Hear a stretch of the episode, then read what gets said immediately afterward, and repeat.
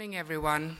Um, thank you, Corey, for the invitation. It's an honor to be here, and it's my pleasure to talk to you about targeted treatment with EGFR TKIs. And for the focus of this talk, I'm really going to limit my discussion to first line uh, treatment options for this disease. so, as Dr. Ross elegantly pointed out, targeted therapy in today's day and age has been consistently shown to improve survival. Uh, we have been able to dissect different subtypes of non small cell lung cancer, and we are beginning to really appreciate the biology that drives um, uh, that drives survival, that drives prognosis, and we can actually predict how these patients will do. We know that targeted therapy consistently improves survival.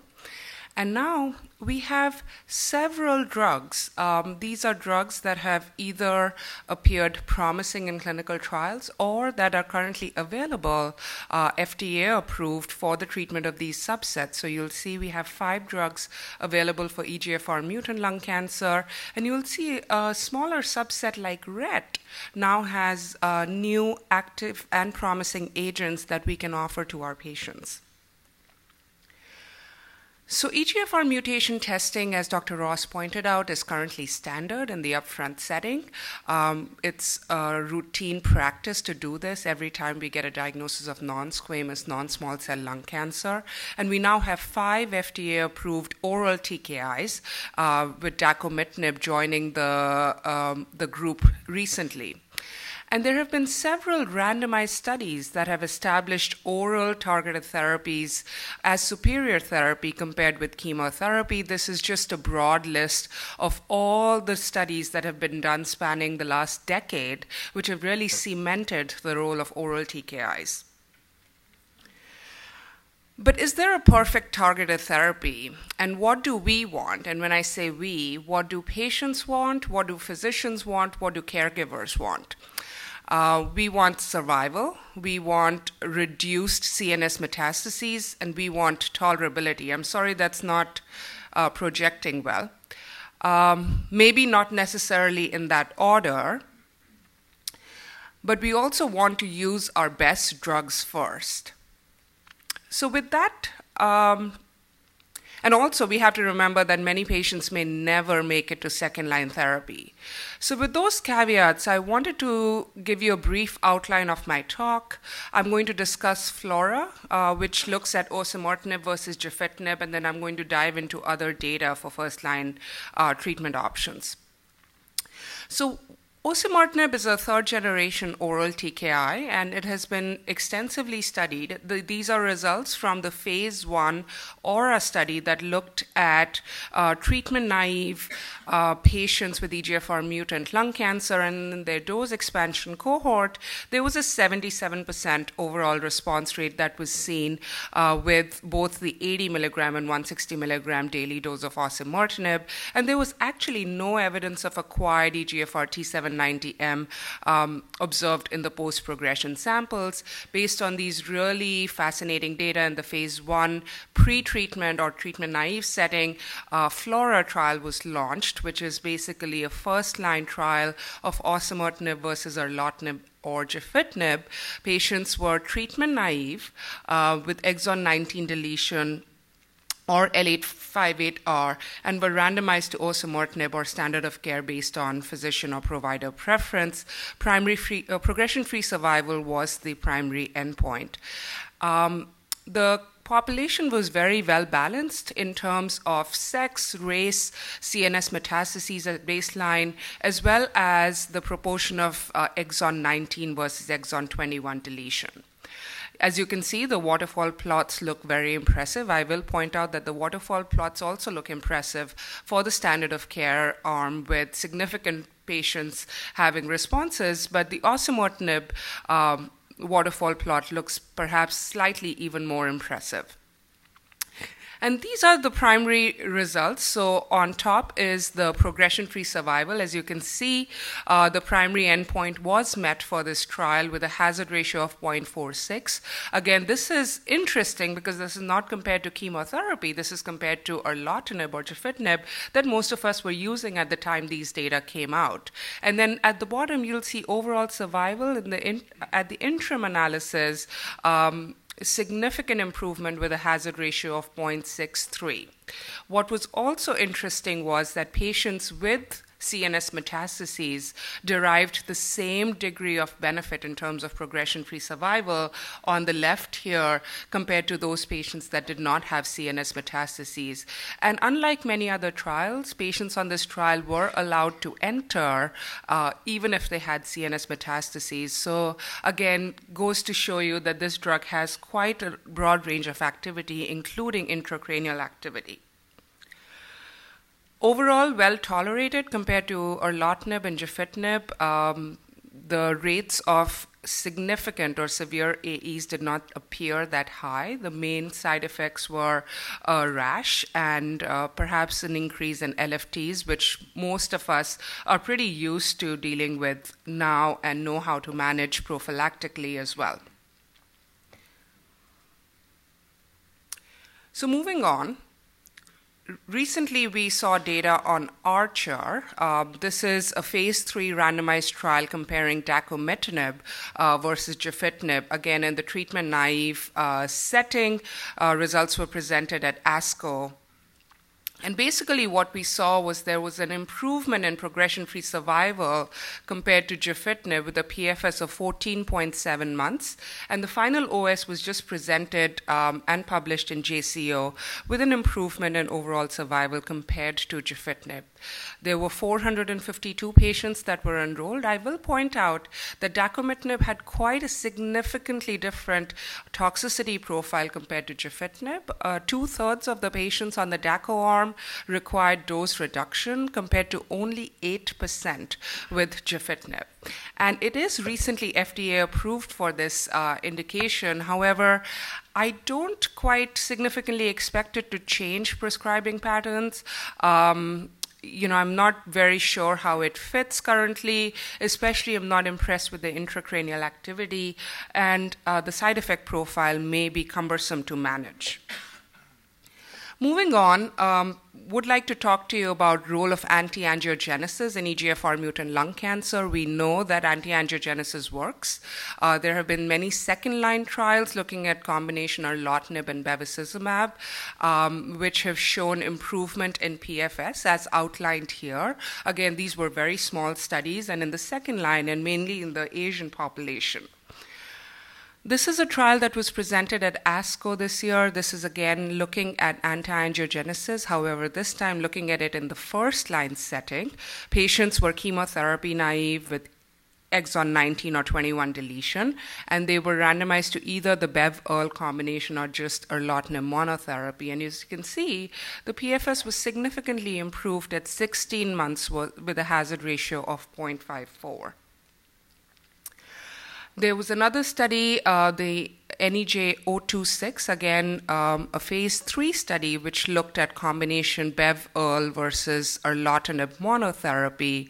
And as you can see, this also met its primary endpoint of an improvement in overall survival with a hazard ratio of 0.6. I will point out that these studies are being compared to erlotinib monotherapy and may not be relevant uh, control arm in today's day and age.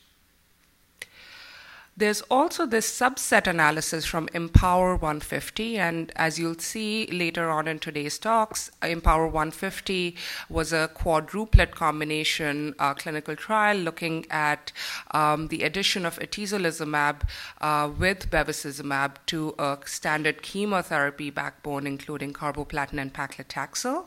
In subset analysis for patients that had EGFR or ALK mutations or translocations, uh, the overall survival seemed to be better with the addition of both atezolizumab and bevacizumab or the quadruplet arm with a hazard ratio of 0.54. I will point out that these are very small numbers, 41 patients, uh, and the method of detection of EGFR was not really specified.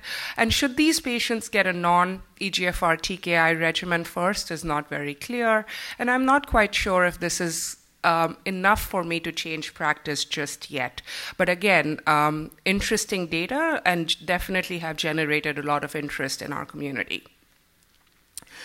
Uh, based on these fascinating data with Bev and Erl, there's an ongoing trial looking at bevacizumab and osimertinib in EGFR mutant non-small cell lung cancer.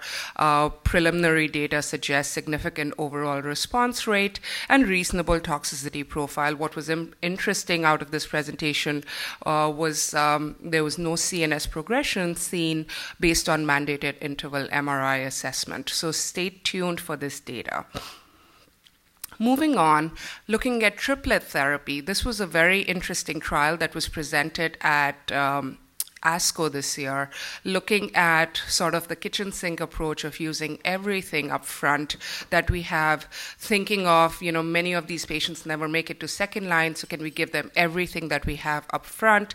This uh, looked at patients that were previously untreated, um, locally advanced or metastatic with positive EGFR mutation, and they were randomized to gefitinib plus carboplatin plus pam- pemetrexed or gefitinib alone, and they looked at two different uh, progression-free survivals, and then the overall survival was. Um, uh, was evaluated, uh, patients could go on to the maintenance phase with gefitinib and pemetrexed or just a platinum-based uh, regimen. Here are the graphs. So progression-free survival um, is up here, which is progression-free survival one, which is basically the triplet. Uh, when did patients progress post-triplet? And as you can see, it was significantly better for patients that first started with gefitinib alone. And then when you look at progression-free survival two at the bottom, you'll see that the curve sort of looks similar. However, the real improvement is that we think that some of the patients that may have never made it to second line therapy were somehow salvaged by this approach. Um, as you can see at progression time point one, 88% were PS 0 or 1 compared with 69% at PD2. There was a different toxicity profile. There was higher rate of chemotherapy related toxicities, uh, but there was somewhat of a benefit in terms of improved outcomes. I will point out that the overall survival for this combination was 52.2 months compared to only 38 months. Uh, and we are a little spoiled that we say only 38.8 months with gefitinib. I mean, these are very good numbers, but the uh, improvement with the combination seems um, extremely significant. So, how should we sequence new EGFR therapies? This seems to be the obvious approach. You know, we have osimertinib. We could use that upfront for all patients, which would give us a PFS of about 18.9 months. We could come back in with chemotherapy, uh, perhaps either with uh, an anti-angiogenesis approach, or we could even graft on immune therapy. However, with the approval of dacomitinib, now we have another approach where we could come back in for our first line patients and treat them with dacomitinib, we would expect a PFS of about 14.7 months. And then at progression, we still have the possibility of T790M emergent mutations, and then we could come in with osimertinib and expect another prolongation of progression free survival and then have chemotherapy. And for the patients that don't have T790M, um, do chemotherapy then. Also, interestingly, this is our other approach that we could take is offer everyone gefitinib carbopem in the first line setting, get a PFS of about 21 months, which was the PFS one noted on the trial, and then we still have the option of using a T790M directed approach uh, versus using some other clinical trial or chemotherapy. So we do have several options, but I will uh, mention and circle back to our uh, initial question what is is there a perfect targeted therapy and we know that we want survival we need reduction in cns metastases and we want tolerability um, sorry So I think at this point, it's safe to say that osimertinib meets OS, CNS activity, and superior tolerability. Um, and looking at everything, this probably should be our preferred first-line approach. Spending just two minutes quickly on role of immunotherapy. This is a hot topic in first-line treatment of EGFR mutant lung cancers. This was a clinical trial that um, was started. This was a phase two clinical trial of first line pembrolizumab in EGFR mutant non small cell lung cancer. Patients had to have PD-L1 expression greater than 1% and an EGFR mutation, and then they went on to receive pembrolizumab. Again, treatment naive, getting pembrolizumab in the first line setting. And you will see that uh, the trial closed early after 11 patients, uh, but this was the treatment. Uh, demographic or tumor characteristic profile, there were eight patients with high PD-L1 expression, and we see this commonly that patients with EGFR mut- mutation often have high PD-L1 expression. But what was striking was that there was absolutely no responses seen in patients with EGFR mutant lung cancer treated with single-agent immunotherapy. In fact, there was one patient that had a significant response rate who, on repeat testing, was found to have an EGFR wild type uh, subtype. I will also point out that there was one um, rate of fatal pneumonitis in this subgroup. So not only did we not help people, there was one person who actively died on the clinical trial. So maybe not a good idea.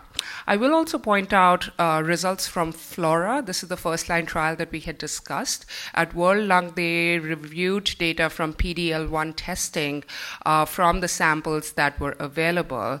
Um, so they had uh, randomized they had about 128 patients who were randomized to treatment um, for whom PD-L1 testing results were available. And these are the data. Um, you will see that even patients who received osimertinib, about 28% of those patients from the screened population did have high PD-L1 expression, more than 80%. And they looked at all of these three different uh, populations. So PD-L1 greater than 1%, PD-L1 negative in the middle with less than 1%, and then the unknown. And you can see across the board, irrespective of the level of PD-L1 expression, osimertinib seemed to benefit uh, compared to standard of care, even though the PD-L1 level was greater than 50%.